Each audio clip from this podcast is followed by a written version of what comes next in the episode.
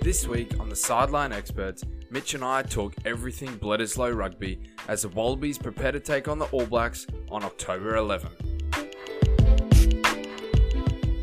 Hello and welcome back to our latest installment of the Sideline Experts. Today I'm joined by our usual co-host Mitch Parker Wilkin. And this week, if you didn't already know, it's Bledisloe week. That's right, Test footy is back.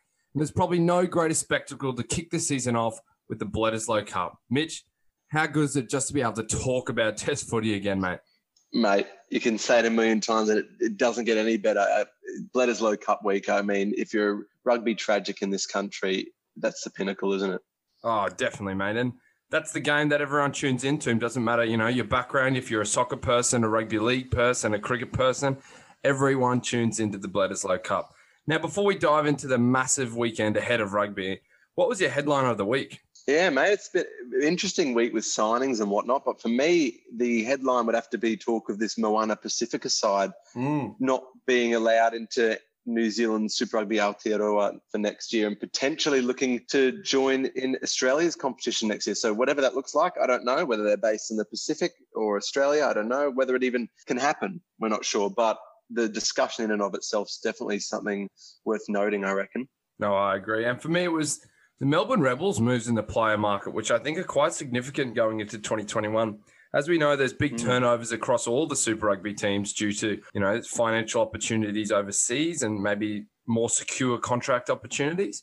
But they've been able mm. to secure young Mason and Carter Gordon from Brisbane, who are great prospects. Mason yeah. is uh, a young up and coming fly half, and Carter himself has really proved himself ready to play Super Rugby in 2021. So, you know, those two are big signs. We've also had Joe Powell sign on from the Brumbies, a Massive. Super Rugby winning franchise and young Tonumaipea, who just came back from a Mormon mission and, and, has been playing in the centres for the Gold Coast Titans, and he's looked the good. So he's returning to Melbourne, and uh, he'll probably be a wing centre option for them. So I think they've done a great opportunity to fill some of those holes in their roster. Oh, absolutely, mate. And I think it's worth noting too. I think it's good for Australian rugby that we're distributing some of that scrum half talent around with Joe Powell. Maybe not going to get that same game time with Nick White there in Canberra. So mm. I think it's best for Australian rugby ecosystem. Now, before we dig into this weekend's big match between the Wallabies and the All Blacks, it's probably worth noting and looking at what's been happening across the globe with our Sanzar cousins. Mitch, just quickly talk us through what's happening in the world of Argentinian and South African rugby as you know they'll play a big part in the rugby championship in the next month. Yeah, mate, it's it's definitely been an interesting one. Obviously, COVID's disrupted ordinary scenes are happening. So with Argentina, that obviously means that for the people who are playing domestically in Argentina, there's been no professional rugby. So the talk is at the moment that they'll allow and they have allowed they're going to be recalling their foreign diaspora of players, which I think makes up about 70% of them these days. So they'll be making up their squad. But mm-hmm. it looks like going forward next year in the SLAR or the Superliga in South America, they're going to be adding another Argentinian team to go along the Lobos. And mm-hmm. so they'll they'll probably divide the Jaguares talent among both of those teams. So and you'd think probably that Argentinian dominance will just become clear at a South American level with that. But probably bigger, Ned, is talk coming out of the Republic Republic this week. So their domestic season will be kicking off on October 10, I believe, and they've split it between two comps. So they've got Super Rugby Unlocked, which is their seven existing franchises minus the Kings who are insolvent. So that yep. means, you know, the Bulls, the Lions, Cheetahs, also the Pumas and Griquas who are some Currie Cup staples who have got franchise status. So that'll happen. And then after that, points will carry over from that into a, a sort of boosted Currie Cup. So that'll go through to January. So it's they've divided their season into two comps. I think it's interesting, but the big one, Ned, is the fact that South Africa seem to be heading north officially next year with Pro 14. They'll be swapping the cheetahs out, sadly. It looks like Bloemfontein will be relegated to the sidelines, but all the Super Rugby based South African teams will be heading north with their Celtic cousins. Yeah, it's a, a big change and probably something that was, uh, you know, a long time coming and has been sort of talked about for 10 to 15 years. We also know that South African rugby have had a little playoff game in the last week to sort of prepare those guys before they come over to quarantine. And there has been talk as mm. well that possibly some some club sides or a Wallabies A team might be able to run around against the Argentinians to prepare them for some of the games. Yeah. Well, Mitch, we have danced around the topic a little bit uh, here already, but let's chat about the thing that everybody wants to talk about the Bledisloe Cup. This year will be like no other, obviously. 2020 has caused major disruptions around the world and not just in rugby. But we've seen the Wallabies already go through their quarantine procedures and are now allowed back out and training prior to their game on October 11th against the All Blacks. Do you think this will have any effect on how the result plays out in the Bledisloe? No, look, I don't think it'll be too huge. I, the, the boys have had enough time together now where they've been doing some chemistry building. The quarantine was obviously not ideal, but think of the fact that Super Rugby Australia's grand final was played more recently than New Zealand's last feature game, the North South one. So I don't think it'll be huge. I think mostly it'll come down to your generic battle of talents and, and strategy. Well, a couple of things I want to touch on today is I want to touch on coaching staff and team selection, and we'll roll into tactics. But I want to talk about the coaching stuff because it's a dawn of a new era for not just Australian rugby, as you know we've touched on a lot throughout the podcast, but also for New Zealand rugby. Obviously, the changeover from Hansen through to Ian Foster has been a significant one, which has seen his backroom staff now made up of Scott McLeod, who was previously there in the defence coaching role, but we've now got John mm. Plumtree with the Fords, Greg Feek, who coaches the scrum, and Brad Mooar, who is the attack coach. Now, Ian Foster hasn't been a head coach for many, many years now. How will his impact on this playing group change from his predecessors in Hansen and, and Henry? Yeah, it's, it's an interesting one, Ned, because obviously, yeah, he wouldn't have, he preceded Dave Rennie himself at the Chiefs, and even then it wasn't a spectacular record, but he's been that second man in charge de facto at Little Blacks for a while now. My take on it is I think he could, it'll be very much a continuation of much of the procedures, at least for this year. I, he's a pretty pretty orthodox sort of coach in Foster. And it was interesting to see that battle that we talked about earlier in the year between him and Razor Robertson for the gig. And my worry is maybe there won't be enough change. Obviously, with the personnel, there's obviously a lot of debutants in line for the All Blacks, but um, I don't think we'll see too much. I think we're going to see the same All Blacks that respect tradition, look to look to play to their strengths, and just play intelligent footy. What about you, mate? Yeah, I think there's two big changes really. John Plumtree bringing into that forward coaching role. He's been a really great professional coach, not just in New Zealand but around the globe for many years, and mm. he did an amazing job with the Hurricanes in building some dynamism around the way that their forwards move the ball with each other. And Dane Coles is yeah. a perfect example of that. He he played out on the edge. You know, has an, a great ability not just to run, but his passing game got really unlocked with a coach like John Plumtree. And I've also been really impressed with the work Brad Mooar has done, not just in New Zealand again. He's had a great association with the Crusaders and his work mm. there. So his ability to really focus on his team moving the ball fast, accurately, and intelligently, I think that really ties in, as you said, to the way that Ian Foster has sort of helped bring this team through under Hansen. So as we expect, it might just be a continuation of of what they've previously been doing. Now, I want to touch on the Wallabies now, Mitch, who have completely reformed their coaching staff. And I think it was a much needed change. And we've spoke about this before. Michael Cheika has his own style, his own way of playing the game. Now, Dave Rennie has mm. come in as the head coach with Scotty Wisemantel as the attack coach, Matt Taylor as the defense coach, and we've got Geoff Parling in to do the line-out consultancy work, and Petrus du Plessis who's working with the scrum. How is this team different to the one that the Wallabies had prior? And what changes will we see in their attack? Yeah, it's a big one. I, I would go as far as to say it's probably the best or most well rounded coaching staff the Wallabies have had since 2003. I think that Wisemantel and Taylor in particular have really hit their that peak sort of band of coaching where they've finally made their way home after an awesome stint overseas. We saw what Wisemantel did with that England squad. He, he, well, he coaches a very pragmatic attacking style. We saw it with England versus All Blacks in the semis at World Cup last year. Mm-hmm. Looks very much a play to the strengths. It's not necessarily the most complicated structures, but it's very efficient. They don't look like we saw perhaps a bit too much under Cheika's regime, the Wallabies, where it was about just scoring as quickly as possible. The time to get there isn't necessarily the biggest focus for teams that have been coached under Wisemantel, but it is about playing smart when they do have the ball. So it's been pretty characteristic of many of the more pragmatic teams over the last few years. So Ireland is a good example of that. I think the big one for me though, and I don't know if it's got quite as much talk is is Chris Webb, who's the general manager of the Wallabies, mm. and a lot of people credit um, him. He, he was, I believe, general manager at the Sunwolves before and did a bit of work in Japan. But he, um, a lot of people credit him with tightening up a lot of those rosters, helping out with that player personnel management, and and he, he's apparently built a great rapport with the players already. I've heard, so I think that's big. Yeah, there's there's a lot of changes there that, that are for the good. I think the one thing that we can definitely criticize the Wallabies on in previous years is they they played with too much depth. You know, if yeah. you're not flat and fast enough, and you're not attacking the advantage line enough, teams are too smart these days that they'll just hold off and they'll push you towards the sideline and you're just moving the ball laterally and you're not actually making any punch or any impact. And I think, you know, the perfect example of that was the way Scott Wiseman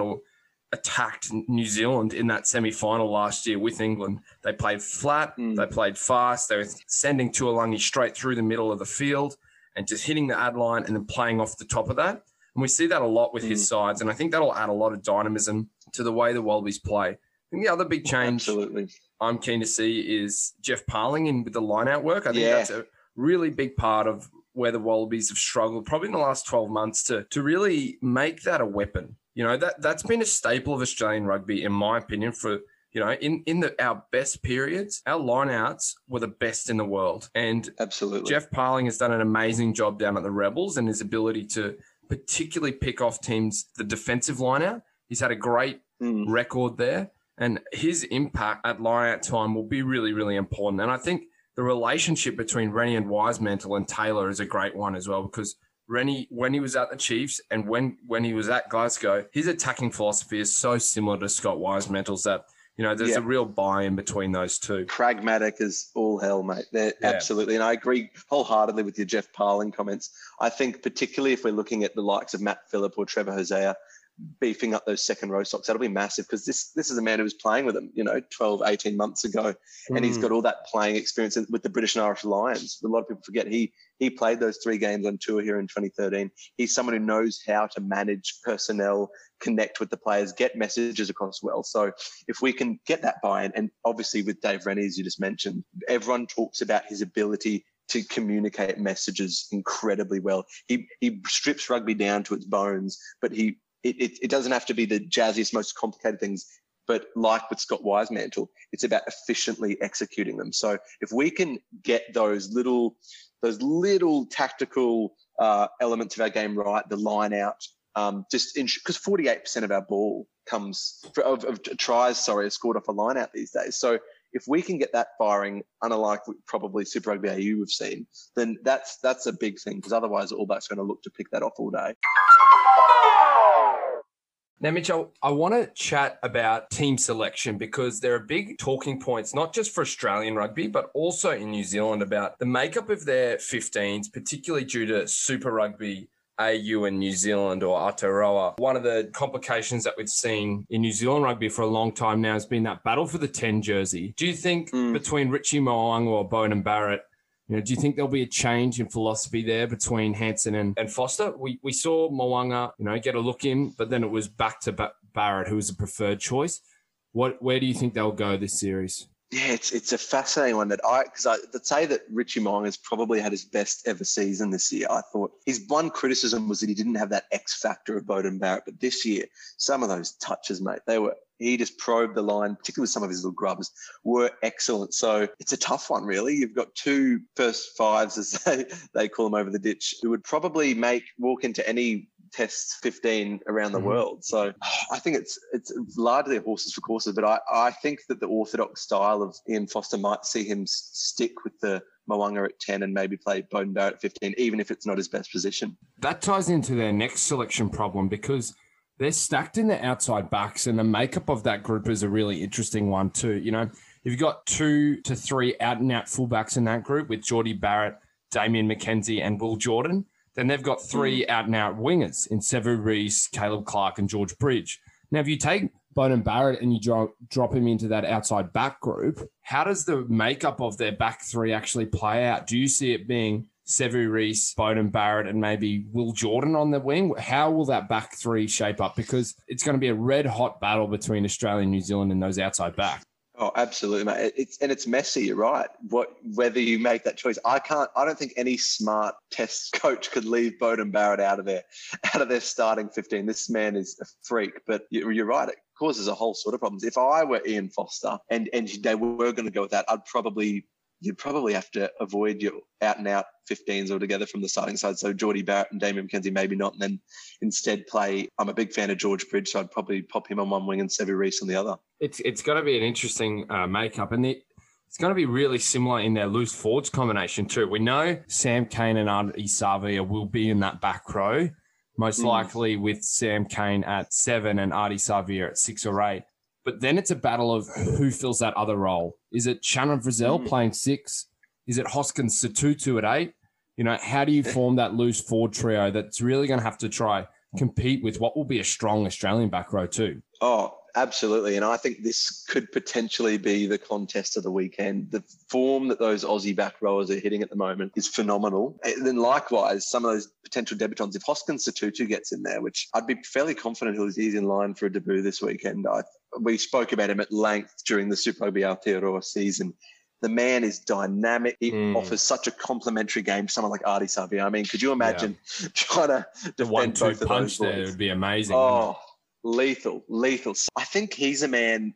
I think Ardie is a lock in. I'd be fairly confident Hoskins Sotutu and I think that yeah, the six jumper will be the the one that's probably most up in air because obviously Akira Ioane, if Foster's going to a bit more of a settled side, but Shannon Frizzell, great season he's had. So Oh, that's a tough one. Who would you go with here, mate? No, I think I think I'd leave my back row combination as Savea, Cane, and Sotutu. You know, as we spoke about, he had such great impact in the Super Rugby Aotearoa, and even his peers. You know, Harry Wilson made comments to the media late last week saying that he's probably, if not the best number eight in the world right now. He he's really right up there with terms of quality, mm. physicality, ability to move laterally. You know, mm. some of these number eights at the moment can be one dimensional. He's got multiple facets of his game. So I think I'd go with him and maybe a Shannon Frizzell on the bench and, and move Savea to eight at, at some stage yeah, later down the line. I tend to agree, mate. I tend to agree. I think I think it's unavoidable that selections selection Sotutu. He's got the, he has the same outcomes as a player the size of Billy Vunipola,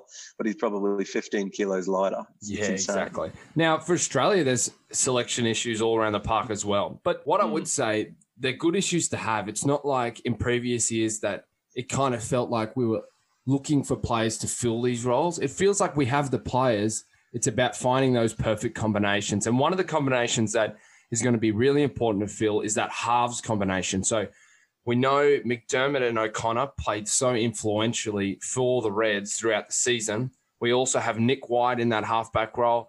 And in the 10 jumpers, we also have Noah Lolesio and Matt To'omua, who's put his hand up to be included in that playmaking role. How would you fill that mm. nine and 10 space? And will the impact of the bench be really influential here? I know that, you know, sometimes coaches like Nick White to be the finisher because he's cool, calm, collected, whereas some other coaches really enjoy having you know a Tate McDermott or a Jake Gordon style of hmm. halfback who comes off the bench and adds that punch. Which way do you think the Wallabies will go with this one?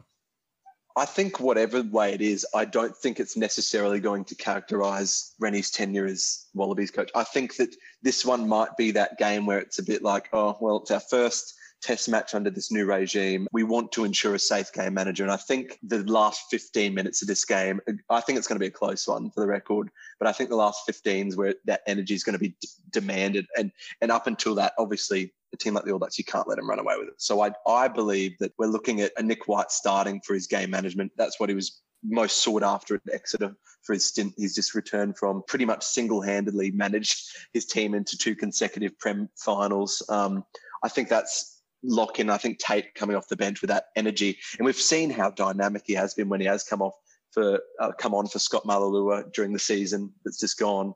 So I think I'd be fairly confident of that at least for this weekend. And at ten, I'd be playing James O'Connor. I'd, I yeah. I know that we, weirdly when they announced it, they were saying, "Oh, To'omua ten, O'Connor twelve selection," but I think that that square shoulders to the line, which is offered by O'Connor, opens up more optimally your ability to play your blindside winger mm-hmm. and your fullback into the game. And particularly if you play someone like To'omua outside him at 12, that probing grubber, which he offers so well, is so handy when you've got that square shoulder to the line 10 like O'Connor. Lolesio, as you mentioned, and brilliant form, and he, he's really put his hand up in that Super Rugby AU final. So whether he comes off the bench or Will Harrison, I don't know. But yeah, what do you make of this one, Ned? Look, the interesting thing was a couple of ex Chiefs players came out last week and said, look, look at the combinations at halfback he had when he was at the Chiefs. He had Kerr-Barlow and Pulu. and they're both mm. running running halves. So you know yeah. there was a there was a query there. Maybe it, it's McDermott and Gordon that gets the gigs, but as you said, I think maybe a little bit of stability at the start. I think you have White there with O'Connor, and you have mm. Toomua at twelve. I th- I've always thought Matt is a twelve. Uh, not that he's a Same. bad ten, but I think yeah, he's a better twelve because he he offers you a second playmaking option without losing the physicalities of a of a regular twelve. He's a strong tackler. Yeah. He carries the ball hard and has a great pass selection. And I think sometimes we get lost in this combination of, oh, but he's a great passer, so he needs to be at 10. Well, he has all those other aspects. So let him let him stay at 12 and it just gives you dual threats. And I think that's going to be really important for the Wallabies, having O'Connor at 10, Toomua at 12, and then running threats in White and McDermott off the bench. So that's he's, who I'd go for. He's a good check and balance as well for when the line starts to get a bit fatigued and drifts a bit. He's a very straight playing for. Uh, yeah, he's happy to uh, happy 12. to just carry that ball back at the angle too, yeah. which is good to yeah, see. Yeah, he'll take the line on. If he, if the pass isn't on, he'll take the line on, and he tends to do a good job of making those post contact meters. So he's a safe option. If in doubt, the line's a bit stagnant, and they can make some easy meters and set for the next play. Now, we spoke about the loose forward trio for the All Blacks. Now, let's talk about the back row for the Wallabies. We know Hooper's going to be locked in at seven, but it's anyone's guess mm. who fills those six and eight roles. Pete Samu yeah. starred for the Brumbies all season. Harry Wilson starred for the Reds. Is that the combination you go for? Or are you going for maybe an extra a fetcher and a Liam Wright or you know something else in some physicality mm. with a Valetini? Who's your pick for that back row spots? Yeah, it's it's an interesting one, Ned, and uh, it was one of those ones we had a consensus on earlier in the season. I would start and I think Rennie too is characterized by not pulling a checker and that he doesn't really pick players outside the optimum position. So I don't think we're going to see someone like McReight coming in at six, who's you know more of a seven. I think that it'll be Pete Samu six, Hooper seven, and uh, Harry Wilson at eight. I think too what puts this in good stead is if I, my memory serves me correct, Pete Samu ended the Super Rugby AU season with the second most pilfers at the breakdown of any back row, which he, I think it's something that he probably his biggest area improvement this year. So if you can get him and Hooper as well, let's not forget he he did re- probably his best season as a breakdown artist this year. So if we can get those two going well, and then you've got the likes of Harry Wilson, who we all know dynamic, competitive, and looking to just get possession whenever he can. I think that's one area where I believe Australia will have an edge on New Zealand. Honestly, not to say that New Zealand aren't excellent, but I think Australia are more balanced in that sense. Yeah, I think if they go with that combination, I, am in agreement with you. I think pe- people underestimate how good Pete Samu is. He he's a really hmm. great link player between your edges and your middles. And I, and I think we touched on this, well, I definitely did last week in some of the video work that we've prepared for the sideline yeah. experts followers, just looking at the ability to set shapes on both sides of the ball, even when you're not using it. And Pete Samu is is perfect at that. He's got a great passing game for a forward. And as you said, he brings all those those skills of everyone's favorite back rowers. So I would definitely have him there. Now, the other position that is really up for grabs that I want to talk about to finish off is fullback. There's a lot of consensus that um, maybe we need to go with, you know, a Jack Maddocks or a Tom Banks with a lot of energy, a lot of pace. But I wouldn't rule out Dane Haylett-Petty. I think he's a solid competitor. He's great under the high ball. And that's something that New Zealand have shown in the last two to three years is that they really love to put that ball 20 to 30 meters away from the defensive line, a nice high contestable kick so your work under the high ball has to be so good, doesn't it, Mitchy? Mm. Oh, absolutely, absolutely. And particularly when you're at Wellington at the Cake Tin, where you're on you're on the harbour, they're swirling winds. It's renowned for. it. I think kicking is going to be a massive play. So I wouldn't be surprised if DHP makes the 15 uh, jumper. The interesting thing for like a commentary I'd offer on this, Ned, is I think this our back three is a bit like New Zealand's 10 15. I think whoever you pick at wing will dictate who's played at 15. Are we going to have those two dynamic out and out wingers in Koroibete and someone maybe like Daugunu, who I mean, his form's mm. just been seriously just incredible. Or because if you're going to do that, you're probably going to opt for someone like DHP who offers that safe high ball reception option and also that solid kick. But whether we go for someone who's a bit less conventional 11 who looks to find the ball at all points of the field, like a Tom Wright, maybe in that case, they'd opt for someone who's a bit more dynamic, offers a bit more pace, and particularly if O'Connor makes that 10 jumper, you know, the square shoulders, as we talked about before, opening up those deep running options. Someone like the Jack Maddocks running off those, you know, quick pop and hit the line at pace. Yeah, I think that's going to be very much dependent on who's at 11 and 14 and even 10. Yeah, for me, I still think Tom Wright maybe can be eased in and play him in that 23 jersey. And, you know, the electric pace and ability of Koroibete and Daugunu. Uh, we, we need players that scare the All Blacks. Who, who yeah. they they do their video review and they go, we need to watch out for these threats because if we don't, they will put 20 points on us. And we haven't had players like that in the past from both edges. Usually for the yeah. Wallabies, it's like, oh, if we've got Koroibete on one, we'll go with, you know, Reece Hodge on the other, someone who's safe. Whereas I mm. think we need dual threats, both sides of the field. Let's go at them. Let's have a crack. And then you can have yeah. that Dane Haylett-Petty who can link between those guys. He's extremely solid under the high ball. And let's not forget, he's a great tackle breaker and a great runner of the football. So yeah, that, that, that gives you threats from all around the park. And I think that's the combination I'd be going for.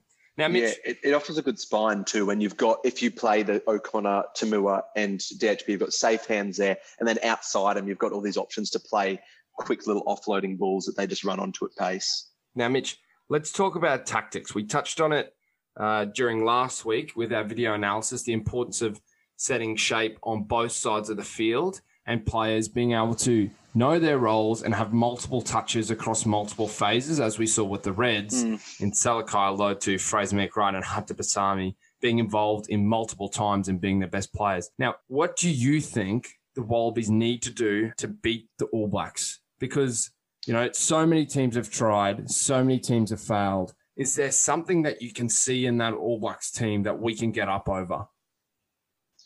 Mate, I, I agree. It's it's it's crucial this space, and I think the big point that the Wallabies have got the personnel for now, and also where I think the All Blacks have probably been one of their few weaknesses, is their defence around the ruck. I think having those probing nines, I think someone like Tate McDermott, whether he's starting on the bench, his ability to make those defenders second guess around the ruck, but also catch them off guard when they're not. That's massive. That his potential to allow the Wallabies to get some easy points. But I also think the other thing is the All Blacks, I believe, will look to target the Wallabies line out. They will have seen Super mm. Rugby AU. The attacking line outs were often quite below par. So whether there's any legitimacy to that under Geoff Parling as the line out coach, I'm not sure. But I think the Wallabies are going to have to be sharp in this space. I think Matt Philips got a huge role to play if he starts, seeing as Geoff Parling credited him with their effective line out against the Highlanders earlier this year at Forsyth Barr. If that's not tip top shape, then well, there's 48% of attacking opportunities potentially dead because that's where the points are scored these days. So that and being crafty around the ruck, I think, are my big things. Also, you look at the fact that Dave Rennie coach sides. They look to play a dual line depth system where the points will come is from, as we discussed earlier, that flat line.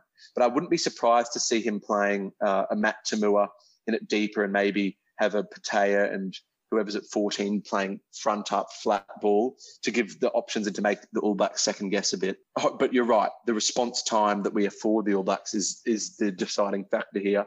And a flat line ultimately will be critical. It just means we just need to be fit enough and uh, switched on enough to ensure that we don't make those short term errors where the limited time makes us drop easy pill. No, you are right. And just to expand on that, dual line attacking theory is the concept of having multiple options moving all the time. So you have a, you know, you mm. might have a 10 with the ball, a fly half. He has a couple of forward runners, but he also has a couple of guys to hit out the back. And those roles of those guys is to be able to move the ball to the wider spaces. So you're not just yeah. making two to three defenders make a decision, like a lot of play is occurring these days. By playing with dual lines, you're actually trying to make seven or eight guys make defensive decisions. And when seven or eight guys have to make defensive decisions together, you can maybe pick out one or two. And and I agree, the ability to punch through the middle and punch strong with our strong, you know, we do have great ball carriers in that group. So I think that's going to be so important against the All Blacks. The other piece that mm. I really want to look at is look, the strength in Australian rugby, I think, in the last four years has been our scrum. Our scrum is yeah. a juggernaut. We have some brilliant scrummages in our front row, but not just that our second rowers have actually really learned to scrum well and scrum effectively. And yep. if we can really focus in on that scrum, you know, I wouldn't be surprised to see a scrum penalty count of, you know, three, four, five penalties to Australia. And sometimes when you have that dominance, if you can focus in on it and get in the ref's ear nice and early, there's a yellow card. And then once you get a yellow hmm. card, you know, there's 10 points. And then the All Blacks are playing from behind. And once they play from behind, they're not used to that. So yeah, the scrum, we need to see it as a weapon, not not just, oh no, we're all right at it. No, the scrum is a weapon for Australia, and we need to use that as much as we can to assert our dominance early in yeah. the game, I think. It's interesting you mentioned too that assertive scrum because I think it talks to the forwards at large. If we look back to Perth, that that magical game in Perth, um, mm. you could pretty much see a grimace on every forward's face. Why? Because we were winning the collisions. We were assertive. Michael Hooper was, you know, with that niggle, he was lapping it up. So if if, if we've got players like Harry Wilson, you know, those awesome bull runners who are just basically bullying the All Blacks. I think, and I think we've got the personnel for the first time in a long time to properly and potentially consistently bully other teams. It's not something we say that is characterized Australian teams of old, but I think for the first time in a while, we've got the personnel to do it. So if we're not seeing in that first 20 minutes, the forwards really just loving the collisions, taking it up front, um, then it might be a bit difficult. But if we can get those Salakaia-Lotos, the Matt Philips, the Harry Wilsons, and the Michael Hoopers just looking for the collision, really, really taking it to them up front, up the middle, then yeah, it's game on. And Mitch, what's your tip for this one? Oh, this is a tough one, Ned. I, it's got, I think it's going to be close, and I think it's going to be last 15 minutes.